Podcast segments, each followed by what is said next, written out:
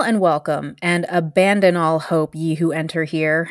I am your storyteller witch for this special spooky season episode of A is for All Hallows Blood Soaked Notes on Witchcraft. As I mentioned in last week's episodes, this and the following two episodes are going to be fully dedicated to spooky season, Halloween, and Samhain. And we're starting off with a bang here because it's Friday the 13th. And tomorrow is the new moon solar eclipse in Libra. And Halloween is just around the corner, so we are going to cover a lot today. Um, we're going to, of course, talk about Friday the 13th and the solar eclipse and the magic and superstition surrounding both. Um, and since these two events are so heavily steeped in superstition and shows up in a lot of folklore the world over, we're just going to dive headfirst into superstition and folklore all a bit on the spooky and witchy side, of course.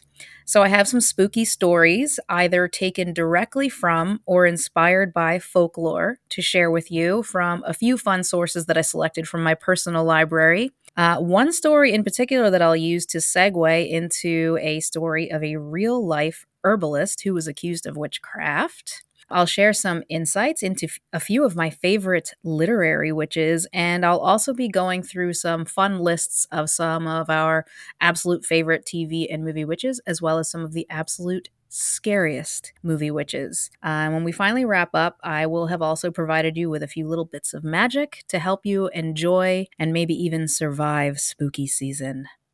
so settle in, kids. It's time to get a little bit spooky. Uh, and a fair warning to all listeners the material that I chose to share in this episode is only moderately scary, but also a little bit unsettling. So if you scare easily, or if you have difficulty listening to stories with horror themes, you may want to sit this one out. But I promise this is not going to be terrifying or anything like that. I don't want you to feel uncomfortable when this episode is over. so only moderately scary is how we're going with this one. Um, let's begin with today because it is Friday the 13th after all. Uh, considered a very unlucky day, or is it? Most witches would disagree, seeing as how Friday is the day blessed by Venus, the goddess of love and beauty, and the number 13 is one of great transformation and new beginnings, and the building of secure foundations for the future. Sounds pretty great to me. So let's take a look at why so many non magical people dread this day shall we? Friday the 13th is considered unlucky not just in modern day America, but in various cultures with several possible origins for the superstitions that surround it. It's difficult to pinpoint the single source, but there are a few theories that shed light on why this combination of day and date is associated with bad luck. The first comes from the Christian perspective. According to Christian tradition, Friday is seen as an unlucky day because it is believed to be the day on which Jesus Christ was crucified. Furthermore, the number 13 is considered unlucky as there were 13 individuals present at the Last Supper, including Judas Iscariot, who is designated as the 13th dinner guest, who betrayed Jesus. This combination of an unlucky day and an unlucky number has contributed to the fear surrounding Friday the 13th from the Christian perspective. Another possible source comes from Norse mythology, which predates the Christianization of Scandinavia. In Norse mythology, there is a story about a banquet in Valhalla attended by 12 gods. Loki, the trickster god, was not invited, but crashed the event, making him the 13th guest. He caused chaos and ultimately led to the death of the beloved god Balder, further adding to the notion that 13 is an unlucky number and a 13th dinner guest is especially undesirable. And a third theory comes not from religious mythology, but from a piece of history. On Friday, October 13th, 1307, King Philip IV of France ordered the arrest and torture of the Knights Templar, a powerful and wealthy medieval Christian military order. This event may have played a role in associating Friday the 13th with bad luck. The knights were accused of various charges, including heresy, blasphemy, and financial corruption. And the idea is that the arrest of the Knights Templar on this date led to b- the belief that Fridays and the number 13 were both symbols of bad luck. And this superstition has persisted over the centuries, contributing to the fear associated with Friday the 13th in most Western cultures. And finally, we come to numerology and folklore. Some people are superstitious about the number 13 in general, believing it to be a symbol of bad luck due to its irregular and unconventional nature in terms of numerology. In many cultures, the number 13 is considered irregular because it follows the more complete and harmonious number 12. 12 is often associated with completeness and order due to its prevalence in various contexts, such as 12 months of the year, 12 zodiac signs, 12 hours on the clock, and so on. In contrast, 13 is seen as an outlier. Some numerologists view the number 13 as a symbol of disruption, imbalance, or imperfection due to this perceived irregularity. Uh, and this can contribute to the superstition that the number 13 brings bad luck. However, as I said before, just like its association with the death card in tarot, the number 13 can also be seen as a number of transformation and new beginnings. Because nothing just ends. 12 may be a number of completion, but after completion, we must start again. We exist in cycles, not beginnings and endings. And as far as folklore surrounding Fridays, the belief that Friday is an unlucky day has roots in various folkloric traditions, cultures, and historical events. As we know in Christian tradition, Good Friday is the day that Jesus was crucified, which is a somber and significant event. Um, some ancient cultures, such as Norse mythology, as mentioned earlier, considered Friday an unlucky day due to certain legends and beliefs. In Norse mythology, Friday is named after the Norse goddess Frigg, also known as Frigga and she was considered the queen of the Aesir gods and the wife of Odin, a chief of the gods. Frigg was associated with love, marriage, and domesticity, and she was a powerful and respected figure in the Norse pantheon. However, a belief or legend emerged in some Norse influenced cultures that associated Friday with bad luck due to a story related to Frigg. And this belief revol- revolves around the idea that Friday was associated with certain events or actions that were considered ill omened. The exact nature of these associations can vary, but a common belief was that Friday was a day to avoid important endeavors or journeys because it was seen as a day when bad things might happen. The negative connotations surrounding Friday in Norse mythology might have contributed to a broader superstition about Friday being an unlucky day in Western folklore. Uh, and this belief in the combination of the superstition of the number 13 and the other cultural influences that led to the fear of Friday the 13th as an especially ominous day in some cultures prevails. Uh, it's important to note that these beliefs are rooted in cultural and historical contexts and are not universally held. Different cultures have different superstitions and beliefs about the days of the week, and not everyone subscribes to the idea that Friday has any sort of bad luck associated with it. For example, myself, Friday is associated with Frigg and also Freya, the goddess of love, sex, and witchcraft in Norse mythology, both deities that many pagans are devoted to, as well as the planet Venus and the Greek goddess Aphrodite, Roman Venus, representing love, beauty, comfort, friendship, among many other things. And for many witches and spiritual individuals, Friday is a day for love, self love, and self care, and of course, magic. So, if we can dispense with outdated superstition and look at Friday the 13th as a day of both love and magic, and of also new beginnings, we might take some suggestions from Judika Illes in her book Daily Magic. Sprinkle salt on your doorstep to receive increased luck and protection, and also to protect from entities or influences who feed on the fear associated with the day.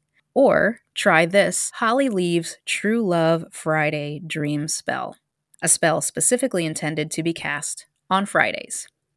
From the moment you venture out in the evening to pick the holly leaves until you wake up in the morning and record your dreams, total silence must be maintained. Don't make a sound. Pick nine holly leaves as the clock strikes midnight, beginning Friday. They may be sharp, so be careful. Wrap them in a white handkerchief and place these beneath your pillow to incubate dreams of your true love. Okay, so we before we move on to spooky tales and the scariest witches, let's talk about tomorrow's solar eclipse and the new moon in Libra. Tomorrow's solar eclipse taking place at 1:55 p.m. Eastern Standard Time to be exact is also, as I've said, a new moon in Libra. Every energy that is typically available on a new moon is available during a solar eclipse as well, except many consider it to be to a greater degree. You can think of them as new moons that have been supercharged. But also, some individuals um, consider this to be accompanied by a strong chaotic energy, which is one reason why some people abstain from any magical workings during an eclipse. However, not all do. Some consider these events to be portals to the higher states of consciousness that can help us speed up the process of any work we're doing on ourselves, looking deep within to understand even more about ourselves and where we fit in in this universe, as well as where we're meant to go. And since this particular solar eclipse is happening in the sign of Libra, we can expect an opportunity to get much deeper into our work where relationships, balance, and even justice is concerned. It may be time to start to change the dynamics in some of our relationships. Are we giving too much and receiving too little? Or are we to discover that we've been the one taking and not giving. Even if these realizations and the necessary steps to restore balance are difficult and possibly painful, the energy of love and new beginnings that precedes the eclipse on Friday the 13th seems to arrive just in time to support us in these power struggles. Uh, and just as the eclipse shows us literally eclipsing the sun and bringing about darkness before returning to the light, we too must occasionally venture into the deep darkness in order to bring these issues into the light. But since we're discussing a lot of superstitions and fears and spooky tales today, let's discuss why some practitioners absolutely will not work any magic whatsoever during the eclipse. It is not a condition for all practitioners, only some, and for different reasons, which can be rooted in various cultural and historical superstitions and beliefs, not universally held, again. Um, so let's take a look at them. Some practitioners of magic believe that energy and vibrations during an eclipse are different from those of other times. Eclipses involve the alignment of the sun, moon, and earth, and this alignment is thought to disrupt the flow of cosmic energies. It is believed that this disruption can affect the outcome of magical rituals or spells, making them unpredictable or potentially chaotic or even negative. Eclipses also have historically been associated with darkness, mystery, and the unknown. And in many cultures, the darkening of the sun or moon during an eclipse was seen as an ominous event. Some people associated eclipses with negative or chaotic forces and believe that working magic during an eclipse may tap into these forces, leading to, again, undesirable or uncontrollable outcomes.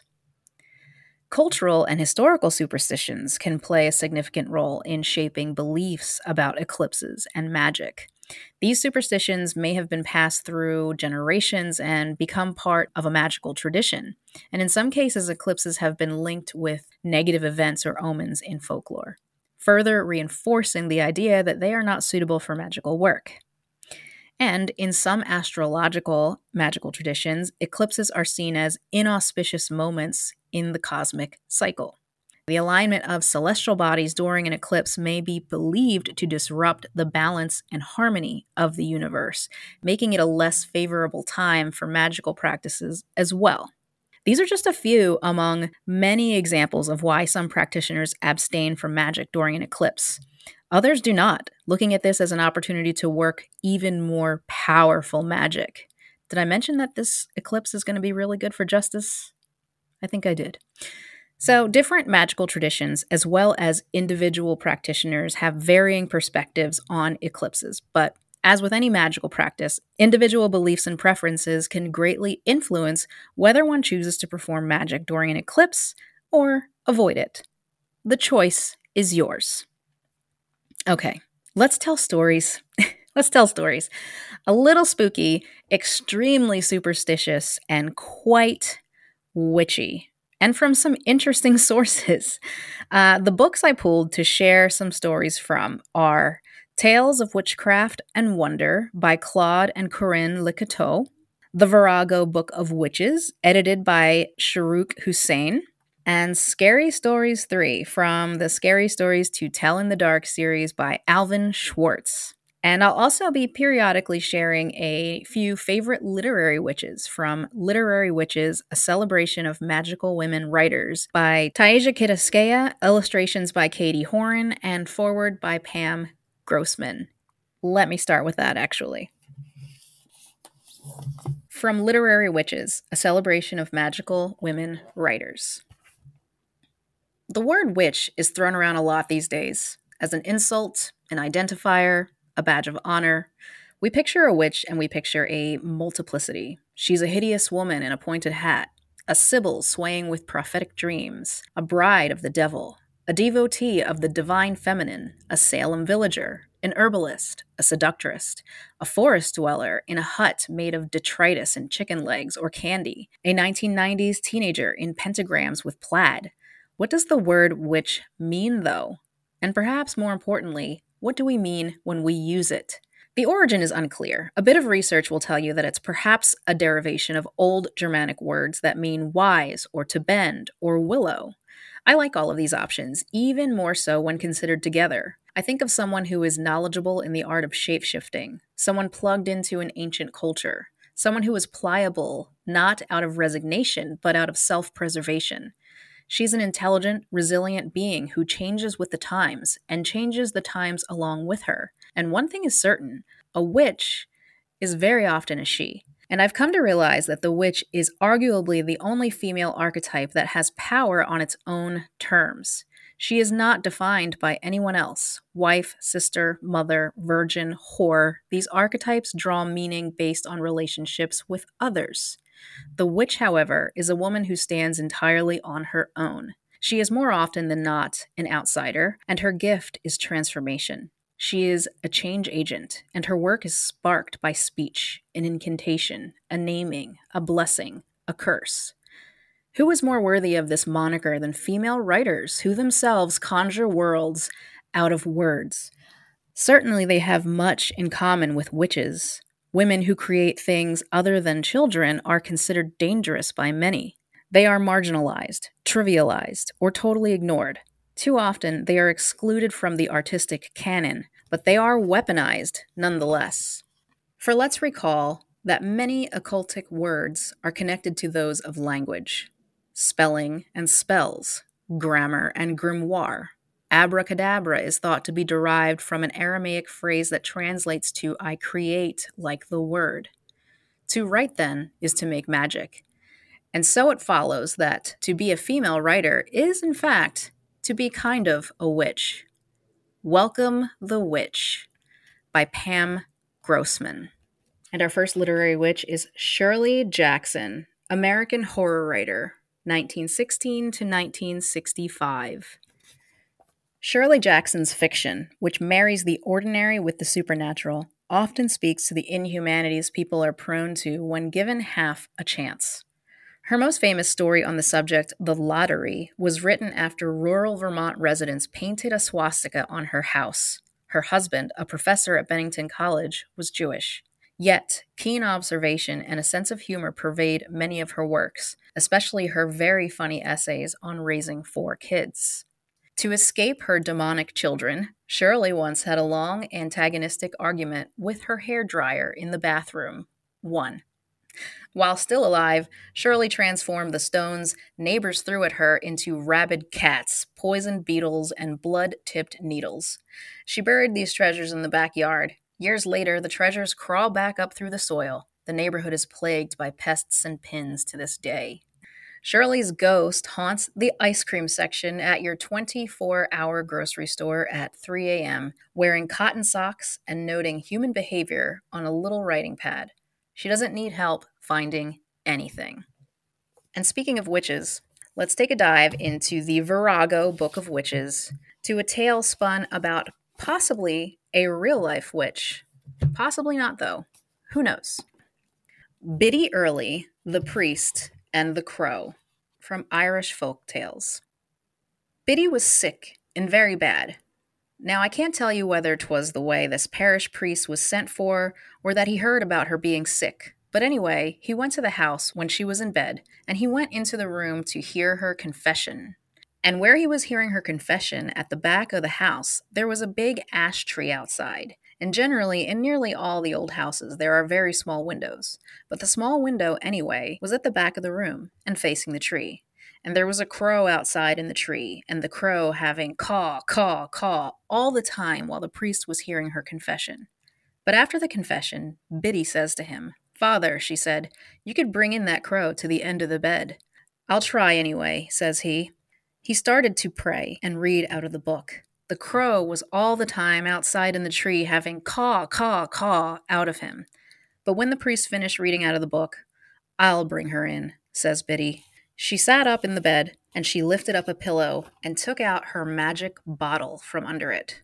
And whatever she said, or whatever she did, the back window was open and the crow flew in and perched on the end of the bed and started to caw, caw, caw. Biddy says to the priests, That's what you couldn't do now. Will you put the crow out now? says she to him. He started to pray and pray. The crow started on the end of the bed, caw, caw, caw, all the time. Well, I'll put her out, says Biddy. She held the bottle out in her hand with the neck of it facing the crow, and the crow flew out the window again and up and started caw, caw, caw above in a tree again. She gave the bottle to the priest. There, tis for you now, she says, and you'll have the same powers as I had. But what did the priest do with it? Only threw it in the Kilbarron Lake, and tis supposed to be there yet. So the story Biddy Early the Priest, and the Crow is inspired by a real life person and taken from In Search of Biddy Early by Edmund Lenihan, Dublin, The Mercier Press, 1987. So, upon reading this story and the historical background or inspiration for it that can be found in the back of the book, I went on to learn a little bit about the starring witch, Biddy Early. Bridget Ellen Biddy Early lived in 1798 to 1872 in County Clare, Ireland. She was a traditional herbalist and a bean feasa, or seer, or wise woman, who helped her neighbors. And when she acted against the wishes of the local tenant farmer landlords and Catholic priests, she was falsely accused of witchcraft. As a child, she spent most of her time alone and was said to talk to the fairies. Her mother was well known for her exceptional herbal cures and taught Biddy many of her recipes, which were regarded as family secrets, as was common for the time. When Biddy was 16 years old, her parents passed away, and unable to pay the rent, she eventually left her childhood home and began a period of working for landlords in Carheen near Limerick, or living in poorhouses where she was often taunted for her aloof behavior. She eventually married her first husband, a man who was twice her age, with whom she had a son named Paddy and lived in a three room cottage in Feakle, where she began to earn her reputation for having the ability to cure various ailments. However, widowed at 25, Biddy eventually remarried her stepson, and during this time her fame was ever increasing. But there was a chance that this caused great disruption in her family life because her son, Paddy, eventually left some years later after her second marriage and never returned. Her second husband died from a liver ailment when Biddy was 42. She eventually married a third time to a man younger than her, and they went on to live in a two room cottage on the Dromore Hill in Kilbarron, situated over a lake which came to be known as Biddy Early's Lake. And it is at this time that her fame as a renowned healer reached its peak. Whenever someone was unable to get help that they needed from priests or doctors, or if they couldn't afford to see a doctor, they would come see Biddy. She would also occasionally treat animals as agricultural life greatly depended on the cooperation between man and beast. And as legend will tell, during this time, Biddy acquired a strange bottle that became just as famous as she was. She was witnessed frequently looking into the bottle, which contained a sort of dark liquid, when considering possible cures for her clients. She took the bottle everywhere, and it was said to even be with her when she died, as the tale I just read illustrates. Her cures are the main reason she became well known, but her strong personality was also an important factor. In many ways, what Biddy reportedly did in her life is nothing more than what any oppressed individual living in her time would have dreamed of having the bravery to do themselves. She was independent and she refused to be browbeaten by priests and landlords and their authoritarian ways. At the time, the Catholic Church held authority over the lives of many people and, of course, did not approve of Biddy's activities, even though she encouraged people to listen to their priests. Regardless of this, the priests were very openly disapproving of her and discouraged people from visiting her, although many secretly continued to keep doing so. People generally believed she was good, despite what local priests had to say about a woman practicing medicine, as well as what was considered by them to be peasant lore and herbal medicine below them, and their status as having come from comfortable backgrounds and more extensive education. So, in 1865, Biddy was accused of witchcraft under the Witchcraft Act of 1586 and was brought before a court in Ennis. This was actually quite unusual in the 1860s, and the few individuals who agreed to testify against her later backed out. She was released for a lack of sufficient evidence, and many of the locals supported her and celebrated her freedom. In 1868, Biddy was widowed for the third time at age 70, and in the next year, she was married for a fourth time to a man who was just 30 years old in exchange for a cure. They lived together in her cottage in Kilbarron until he too died within a year of their marriage, reportedly from overconsumption of alcohol. Biddy herself didn't die until 1874, and she did in fact have a priest at her bedside, as the tale from the Virago Book of Witches tells. What their actual exchange of words might have been, however, is folklore. And one favorite literary witch of mine that seems to capture the spirit of Biddy Early, in a sense, but lived in the 20th century, is Audre Lorde. Born in New York City to West Indian parents, Audre Lorde proudly proclaimed herself a black lesbian feminist. As an activist and essayist, she was outspoken about racism, sexism, and homophobia. In addition to these themes, her work is populated with mothers, children, sisters, anger, cancer, the erotic, unicorns, snails eating dead snakes, witches, fire, and the importance of refusing silence. Period. Directions to an Audre Lorde lecture take you to a cave. Audre hands you a torch and a sword at the entrance. The torch for finding the hieroglyphics inside. The sword is for slaying ghosts and demons along the way. Audre's voice at your back is for pushing you onward. In Night's Secret Wood, where women go to eat their own hearts, Audre is a goddess rising from the pond of lava. Women approach timidly but accept her proffered hand. Audre dips them into the bubbling gold and they emerge in molten suits, lava filling their wounds. Audre's coroner writes Subject's left arm appears to be a dozing woman. Right arm is a little girl drinking milk from her palm. Back is a huddled mother. Legs, two women kissing. Hair is tadpoles, eyes snails, tongue a frog.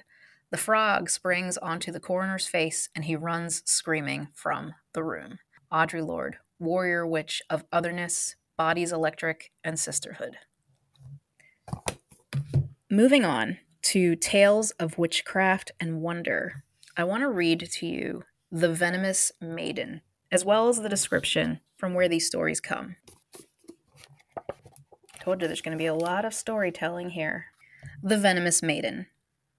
When Alexander was born, a neighboring king who wanted to seize Philip's lands learned the child's future through his diviners. They told him that when the child was grown, he would triumph over him. He therefore mused on ways that he could cause the child's death. He had an attractive young girl of high estate kidnapped and had her fed on poison in a remote location. She grew up to be an intelligent and beautiful maiden. She learned to play the harp. When she reached the age when it was possible for her to know a man, she was so poisonous that her breath corrupted the air and killed any animal that approached her. A more powerful sovereign than this king declared war on him and laid siege to his fortress. One night, the besieged king had the maiden go out with two other young women who were not venomous. They arranged that they could appear before the monarch, who was the head of his army. When he saw the beautiful maiden, he desired her at once, and when night fell, he brought her into his tent. As soon as he kissed her, he fell dead, as did a number of knights who came too close to her. That night, The forces that had been besieged made a sortie and crushed their adversaries, who no longer had a leader. This is how the king got rid of his enemy. He had the maiden kept under guard and fed with the purest poison. This king learned that Alexander had begun his conquests, and that his name was now feared and dreaded through much of the world. He ordered that four maidens, along with the venomous damsel, the most beautiful of them all, be made ready, and together with five young men, given to Alexander as a present and sign of their allegiance. He also sent silver and jewels, the better to hide his treachery. When he received this beautiful gift, Alexander was enchanted and wanted to kiss the maiden. But Aristotle, a clerk in his court, and Socrates, his teacher, prevented him from doing so, and he dared not contradict them. Socrates had two serfs brought in and ordered the first of them to kiss the maiden. He obeyed and fell to the ground dead. The same thing happened to the second serf. Alexander knew this way that his teachers were right. He then had her decapitated, and on his orders, her head was burned very far away. Now, there's two versions of the story. The second version, still referring to Alexander the Great. The philosopher Aristotle was the tutor of the powerful king Alexander, and he taught him everything he knew. Because the renown of his sovereign had even made its way to the Queen of the North, she had fed her daughter on poison from the day she was born. When she reached the age of reason, she was so beautiful and offered such a charming appearance in the eyes of everyone that more than one among them became confused and besotted. The queen sent her to Alexander to be his concubine. When he saw her, he fell in love with her on the spot and wished to have her right then and there. Aristotle saw this and told him, Give her up or die. She has been fed poison since she was an infant. I am going to prove it to you. There is a criminal here who has been condemned to death. Have him approach her, and you will see that I speak the truth. It was no sooner said than done. The man kissed the maiden in everyone's presence and died immediately.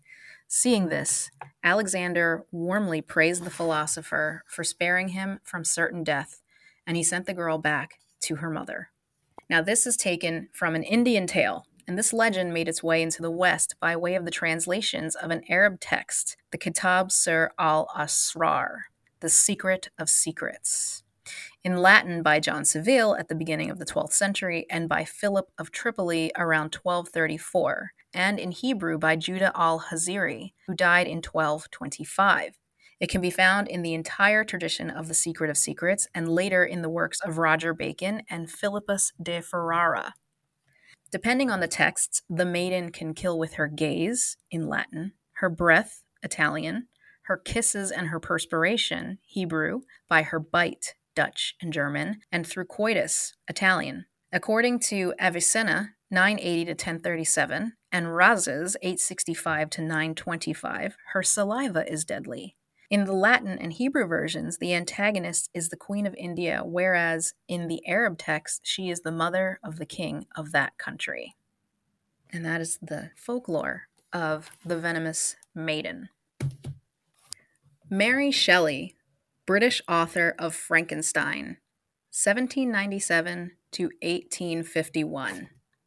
Frankenstein isn't the garish zombie story we've seen in pop culture. Inspired by scientific discussions of the day and Shelley's complex feelings about parenting, Frankenstein is a painful tale about the creation of life and what happens to shunned, abandoned children. Her life was as harrowing as her famous novel, her great losses of her mother, feminist Mary Wollstonecraft, died during Shelley's birth. Husband, poet Percy B. Shelley, drowned in a sailing accident. And children, only one of four survived, tried her ideals for domestic harmony. After she loses most of her family, Mary experiments with potions to bring back the departed. She places her mother's papers, locks of her children's hair, and a tiny model of her husband's sailboat into a vial, pours in seawater, buds from the garden, and shakes. At night, no matter what she does, Mary's laboratory becomes a cemetery. Lantern becomes moon, instruments become shovels, tables turn to coffins. Mary sighs. She places her hand into the enormous, awkward paw of a waiting creature, and they walk together among the graves. Mary Shelley, alchemist of monsters, children, the living, and the dead. So, Mary Shelley's drawing a parallel from her Frankenstein monster to the struggles of abandoned children draws me back to the Virago Book of Witches, to a story that should become very familiar to you as I read it. It comes from Portugal. There once was a woman who had a son and a daughter. The mother one day sent her son to buy five reis worth of beans, and then said to both, My children, go as far out on the road as you shall find shells of beans strewed on the path, and when you reach the wood, you will find me there collecting firewood. The children did as they were bid, and after the mother had gone out, they went following the track of the beans, which she had sent strewing along the road. But they did not find her in the wood or anywhere else.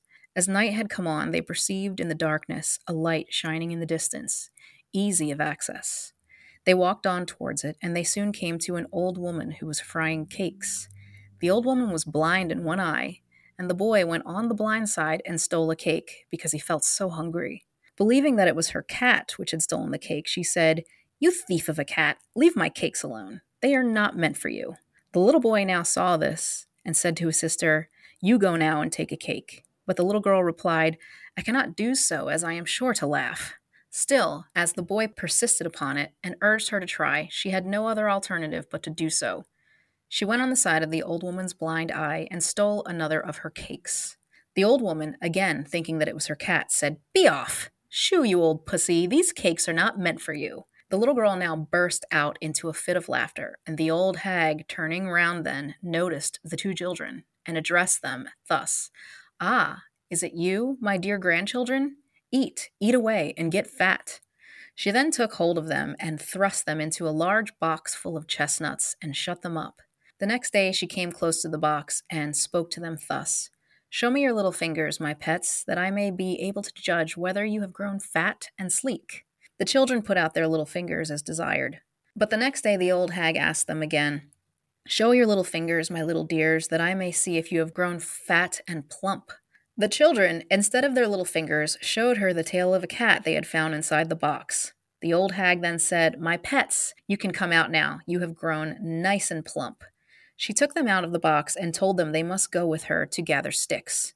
The children went into the wood, searching one way, while the old hag took another direction. When they had arrived at a certain spot, they met a fay. This Fay said to them, You are gathering sticks, my children, to heat the oven, but you do not know that the old hag wants to bake you in it. She further told them that the old witch meant to order them to stand on the baker's peel, saying, Stand on this peel, my little pets, that I may see you dance in the oven. But that they were to ask her to sit upon it herself first, so that they might learn the way to do it. The Fay then went away. Shortly after they had met with this good lady, they found the old witch in the wood. They gathered together and bundled all the fire sticks they had collected and carried them home to heat the oven. When they finished heating the oven, the old hag swept it carefully out and then said to the little ones, Sit here, my little darlings, on this peel, that I may see how prettily you dance in the oven. The children replied to the witch, as the good fay had instructed them, Sit you here, little granny, that we may first see you dance in the oven. As the hag's intention was to bake the children, she sat on the peel first so as to coax them to do the same after her. But the very moment the children saw her on the peel, they thrust the peel into the oven and the witch upon it. The old hag gave a start and was burnt to a cinder immediately after. The children took possession of the shed and all it contained. Now, when I was reading that, I was like, really? You guys went off in a different direction to find sticks and didn't just run for your lives? But then at the end of the book, they take her they take her shed and all her belongings. So I guess that was part of the plan. This is a variation of Hansel and Gretel. The abandoning mother, the food depriving cannibal witch, and the victorious children all appear. But here, the children take over the witch's home. In her contests with children, the witch is often stupid. Portuguese folk tales, Consiglieri Pedroso, translated by Henrietta Monteiro, London Folklore Society, 1882. Emily Dickinson, one of the greatest poets of all time, 1830 to 1886. Emily Dickinson spent her whole life in Amherst, Massachusetts, refusing conventional religion and her prominent family's exhausting social schedule. She instead cultivated a unique spiritual and social life. She wrote long letters to friends, worked in the garden, and created strikingly original poetry about God, death, pain, and love. When Dickinson died, even those closest to her were shocked to find her life's work of 1,800 poems neatly folded in a drawer. You might look into your garden and see a white dress kneeling in the flower beds. Nobody in it. That's Emily, come back to Earth to joke with her worm friends. Or you might notice a comely mink in the Amherst woods, whispering to a pond. Every year, Emily possesses this particular mink to recite her new poems in mink language to her best reader, the Black Pond. But you are luckiest if you see her on a rooftop wearing fly's wings. Before you can say her name, Emily swoops on from house to house, country to country, observing and perceiving. When she tires, God sends her a ditch and Emily leaps into it, falling down and down. Emily Dickinson, specter of windows, flies, and the unexpected. Okay. Now let's move on to scary stories to tell in the dark. I absolutely adored these books growing up, and I remember purchasing all three at the school book fair when I was in fifth grade hopefully I'm not dating myself, as well as carrying them home in my arms as if they were this absolute treasure that I now owned for myself. What I didn't bother to find out at the time is at the end of each of these installments, the author explains where his inspiration for each story, song, or poem comes from. And they come from folklore, and he provides an explanation and a source for each one. So while many of us might not rush to to put scary stories to tell in the dark in the same category as the Virago Book of Witches or Tales of Witchcraft and Wonder, it certainly does in fact earn its place as maybe a young beginner's version of these same texts. And here's the story that I chose to share. It is called Such Things Happen. When Bill Nelson's cow stopped giving milk, he called the veterinarian. There's nothing wrong with that cow, said the vet. She's just stubborn. That or some good witch got a hold of her. Bill and the vet both had a laugh. That old hag, Addie Fitch, I guess she's the closest we've got to a witch around here, the vet said. But witches have gone out of style, haven't they? Bill had had a run in with Addie Fitch a month before. He had hit and hurt her cat with his car. I'm really sorry, Addie Fitch, he told her. I'll get you a new cat, just as pretty, just as good. Her eyes filled with hate. I raised that cat from kitten, she hissed. I loved her. You'll be sorry for this, Bill Nelson. Bill sent her a new cat and heard nothing more. Then his cow stopped giving milk. Next, his old truck broke down. After that, his wife fell and broke her arm. We're having a lot of bad luck, he thought. Then he thought, maybe it is Addie Fitch getting even. And then, hey, you don't believe in witches. You're just upset. But Bill's grandpa believed in witches. He had once told Bill that there was only one sure way to stop a witch from causing trouble you find a black walnut tree, he said, and you draw her picture on it. Then you mark an X where her heart is, and you drive a nail into the X. Every day you drive it a little bit deeper. If she's causing the trouble, he said, she'll feel pain, and when she can't stand it anymore, she'll come to you, or she'll send somebody and try to borrow something. And if you give her what she wants, that breaks the power of the nail, and she'll go on tormenting you. But if you don't, she'll have to stop or the pain will kill her. That's what his nice, gentle old grandpa believed. It's pure craziness, Bill thought. Of course, his grandpa didn't have much schooling. Bill had been to college. He knew better. Then, Bill's dog Joe, a perfectly healthy dog, became ill. Just like that. It made Bill angry. Despite all of his schooling, he thought, maybe it is Addie Fitch after all. He got a red crayon from his son's room and a hammer and a nail and went into the woods. He found a black walnut tree and drew a picture of Addie Fitch on it. He made an X where her heart was, like his grandpa had said to do. With the hammer, he drove the nail a little way into the X. Then he went home. I feel like a fool, he told his wife. You should, she said. The next day, a boy named Timmy Logan came by. Addie Fitch isn't feeling well, he said. She wonders if she could borrow some sugar from you. Bill Nelson stared at Timmy in amazement. He took a deep breath. Tell her I'm sorry, but I don't have any sugar right now, he said. When Timmy Logan left, Bill went back to the walnut tree and drove the nail in another inch. The next day, the boy came back. Addie Fitch is pretty sick, he said. She's wondering if you've got any sugar yet. Tell her I'm sorry, Bill Nelson said, but I still don't have any. Bill went out into the woods and drove the nail in another inch. The following day, the boy was back. Addie Fitch is getting sicker, he said. She really needs some sugar. Tell her I still don't have any, Bill answered. Bill's wife was angry. You've got to stop this, she said. If this mumbo jumbo works, it's like murder. I'll stop when she does, he said. Toward dusk, he stood in the yard, staring at the ridge where the old lady lived, wondering what was going on up there. Then, in the half darkness, he saw Addie Fitch coming slowly down the hill toward him, with her pinched, bony face and her old black coat. She did look like a witch. As she got closer, Bill saw that she could barely walk. Maybe I'm really hurting her, he thought. He ran to get his hammer to pull the nail out, but before he could leave, Addie was in the yard, her face twisted with rage. First you hurt my cat, she said. Then you wouldn't give me a bit of sugar when I needed it. She swore at him and fell dead at his feet. I'm not surprised that she dropped dead that way, the doctor said later. She was very old, maybe 90. It was her heart, of course. Some people thought she was a witch, Bill said. I've never heard that, the doctor said. Somebody I know thought Addie Fitch had witched them, Bill went on. He drew a picture of her on a tree and drove a nail into it to make her stop. That's an old superstition, the doctor said. But people like us don't believe in that sort of thing, do we? In discovering the back of the book for the first time very recently, I see such things happen. This is a traditional American legend in which a person believes he is being tormented by a witch and tries to stop her. In some stories, the person tries to kill the witch by drawing her picture and firing a silver bullet into it, or by hammering a nail into it. I adapted and expanded this theme to point up the conflict between the education and superstition that may arise when an educated person feels that events are out of control. See in Thompson, Granny Frone, Folk Tales and Legends, and Ozark Magic by Yarborough.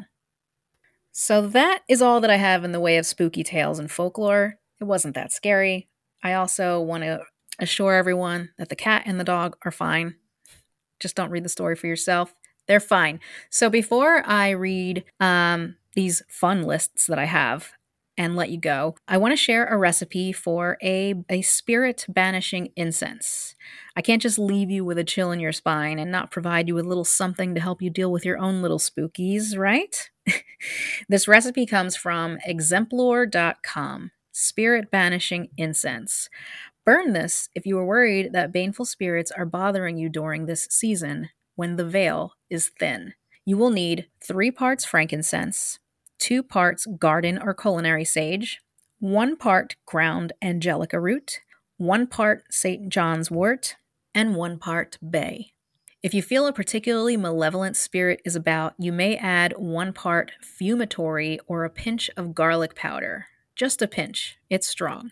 And if your frankincense is not already thoroughly ground, let it air dry overnight. Ground it in your mortar and pestle, going counterclockwise while focusing on banishing. After the frankincense is ground, add the other ingredients one at a time to incorporate and blend them. Burn to rid the area of unwanted spirits. If burning indoors, open all windows. Okay, let's talk about scary witches from movies. I browsed a lot of lists until finding one that I liked. And I want to hear from you on this one. If you've seen any of these movies and you agree with these, um, that they're truly scary witches, or if you think you have a better suggestion, let me know. I want to know all about it. And if you're simply not down with the scary witch genre because of the potential damage it could do to the community, then I apologize. And this is very coming late in the episode. This is meant to be all in good fun, and many witches who are also horror fans see this as simply a subgenre of horror films that simply appeal to them even more, despite how completely nonsensical and lacking in any factual context whatsoever they may be. They are pure entertainment for some of us who enjoy a good scare every now and then.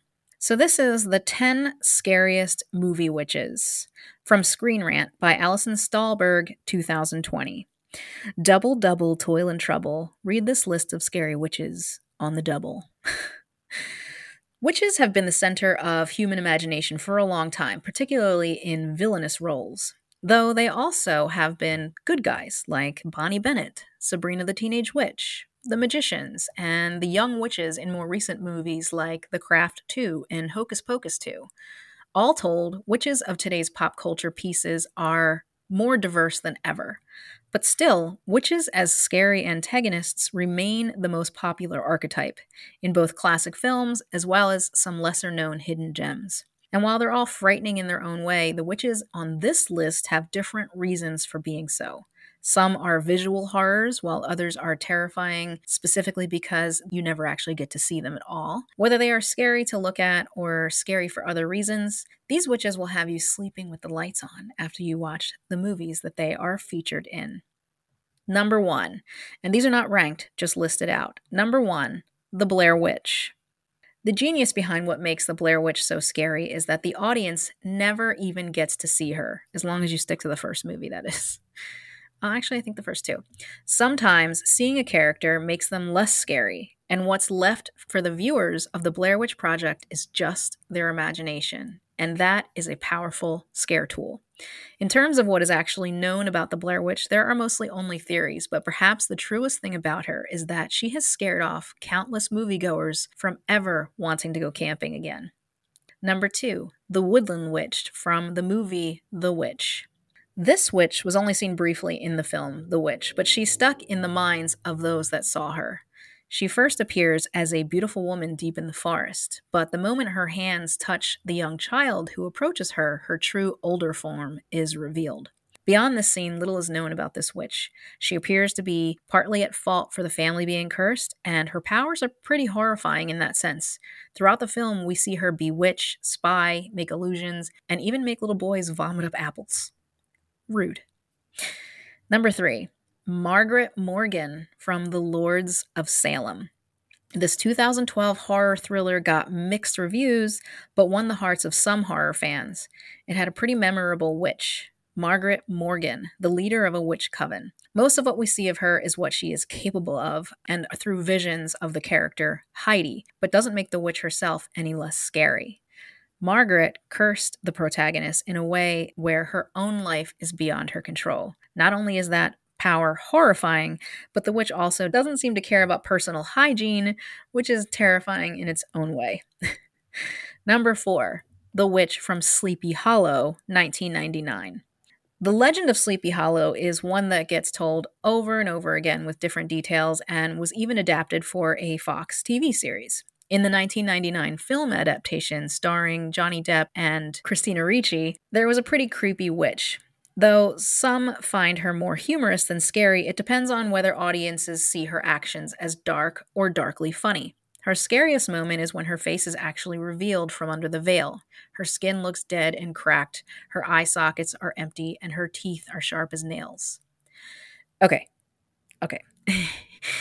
allow me to push my glasses up my nose with my finger and say, actually, because I have to. I'm sorry. There are three witches, at least, in the 1999 film Sleepy Hollow. And the one spoken of here is one of two twins the one who is not responsible for the curse of the headless horseman and lives in a cave in the forest.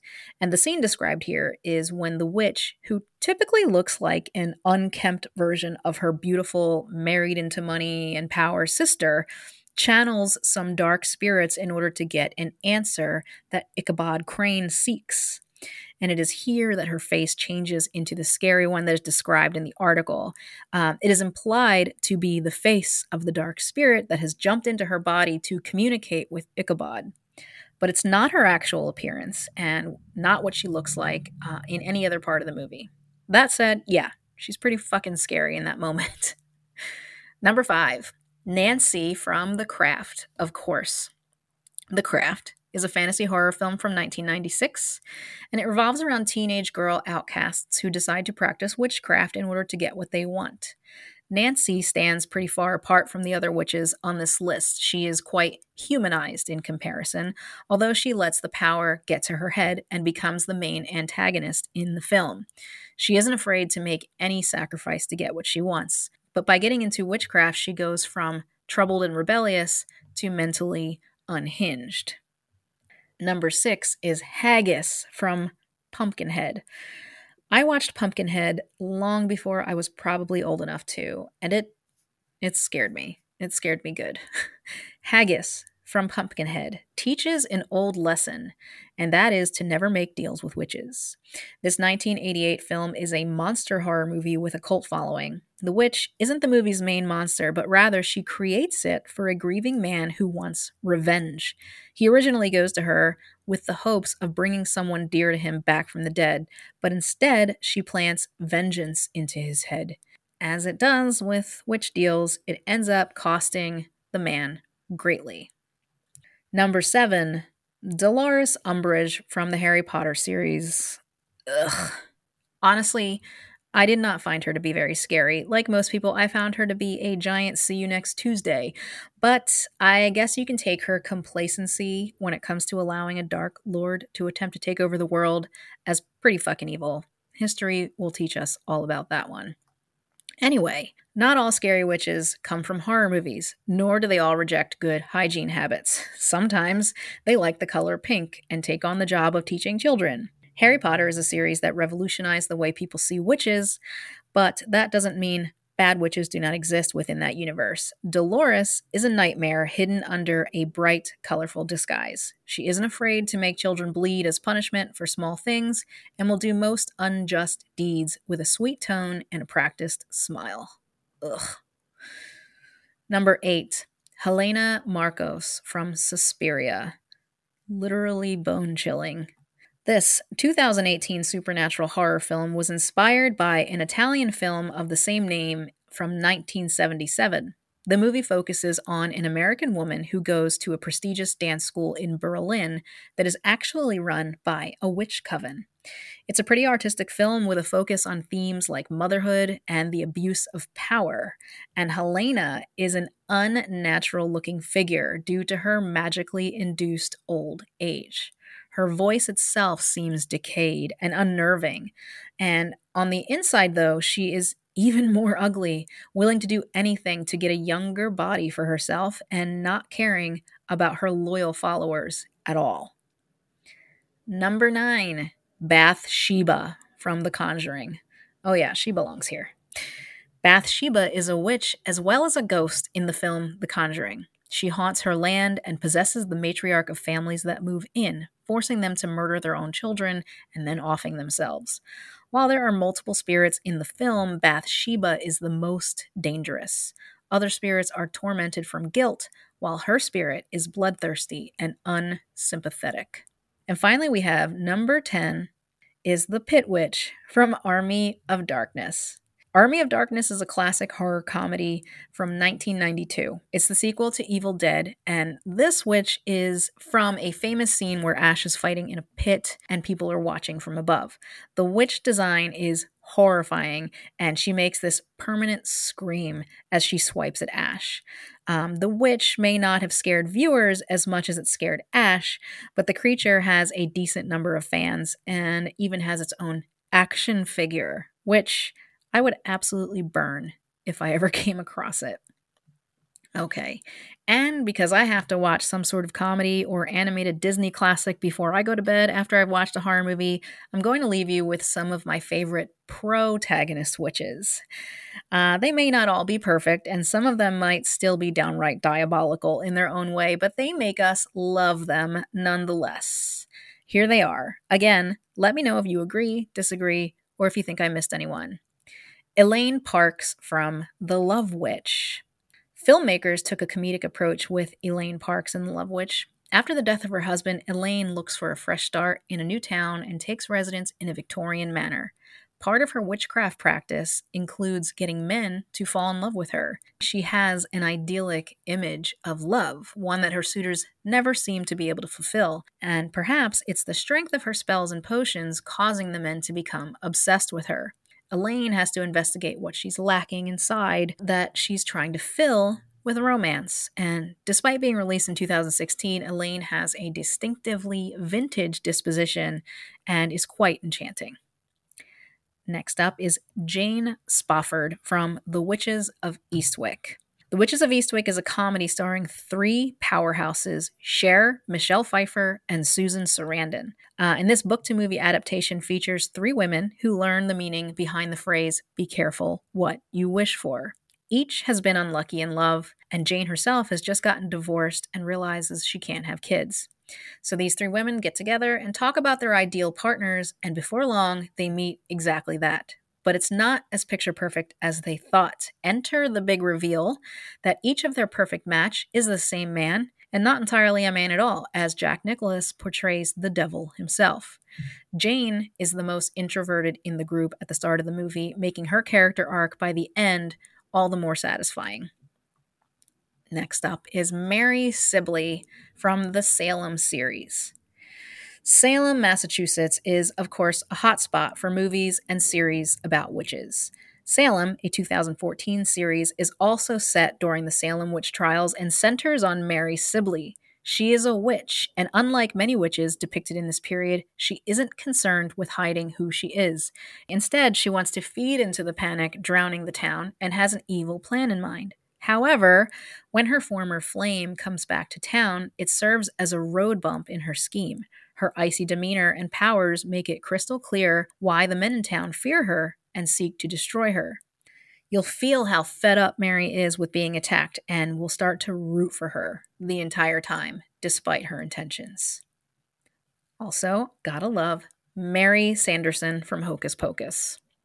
Hocus Pocus is a Halloween film about a group of kids. I mean, I don't I don't even think I have to explain Hocus Pocus to anyone here, but it's a Halloween film about a group of kids wanting to destroy the Sanderson sisters, a trio of witches seeking to steal the souls of children. Winnie, the leader, is known for her crabby personality and cruelty. Sarah, known as the naive and childish one with the voice that lures victims. And then we have Mary Sanderson, not appreciated enough. She helps the cause by being able to detect when children are near through her sense of scent. And Mary is fiercely loyal to her siblings and is willing to roll with the punches, such as using a vacuum for her flight in the sky rather than a broom. Um, Mary's hilariously weird facial expressions only add to her charm. Next, we have Misty Day from American Horror Story Coven. Misty Day is a character who stands out with her unique, unpretentious personality, strong moral compass, resilience, and empathy, all making her a fan favorite, and one of my favorites for her kindness and her authenticity in the midst of dark and often morally complex storylines found in American Horror Story Coven. And I can't depart from American Horror Story without also talking about Myrtle Snow, but particularly from American Horror Story Apocalypse. Myrtle Snow is a very eccentric personality who is present in both Coven and Apocalypse, but I loved her in, I felt like she really flourished in the Apocalypse season.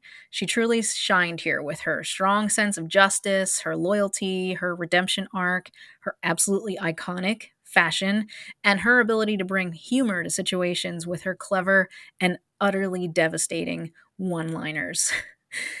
okay, I also have three doubles here because I could no sooner separate them than I could choose a favorite amongst them, and they are Aunt Zelda and Hilda from The Chilling Adventures of Sabrina, Aunt Franny and Jet from Practical Magic, and of course Sally and Gillian Owens from Practical Magic. And finally, my last pick, and I have to give a shout out to the witchy historian for also choosing this witch, Bonnie Bennett from The Vampire Diaries. Bonnie Bennett is a complex character with a strong moral compass, powerful magical abilities that are intrinsically connected to her link to her ancestors. She is intensely loyal to the people she loves. She's willing to make personal sacrifices for what she believes is right, and she's unconquerably resilient. And all the while, somehow, she's also relatable. Her strength and her journey from an ordinary girl to a powerful witch is an inspiration. All right. I think I've filled your time and your ears with enough spooky folklore and pop culture having to do with witches for now. And I hope you enjoyed this little detour from our usual content. Next week, we'll be continuing with the October series of A's for All Hallows Eve with the history and everything else you always wanted to know about Halloween. And then we'll finish up with a special Samhain episode on the 27th. So please be well and have an amazing weekend.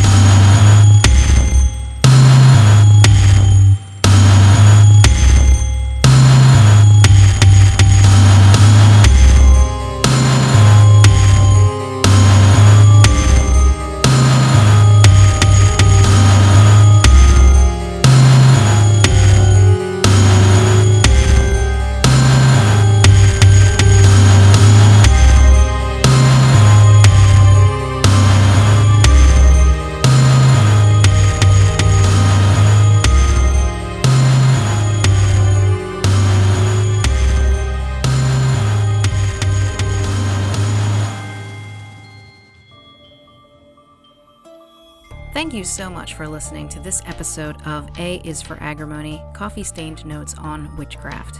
If you like what you've been hearing, please drop me a review wherever you're listening. If you'd like some more content, please go to aisforagrimony.com, where you can find my blog, episode archive, spells and rituals, the Living Grimoire, and soon to come, the Coven Shop. You can follow me on Instagram at a underscore is underscore for underscore agrimony. That's an underscore in between each word over on threads under the same exact handle, or you can like my Facebook page at facebook.com slash a is for agrimony. Want to contact me? Shoot an email to reachmargo at a is for agrimony.com. And if you're interested in some exclusive bonus content, you can join the community over on Patreon at patreon.com slash A is for agrimony, where I share early release, unedited video format episodes, weekly collective card readings, monthly spells, occasional bonus content, and more to come. Again, thank you for listening, be well, and have an amazing weekend.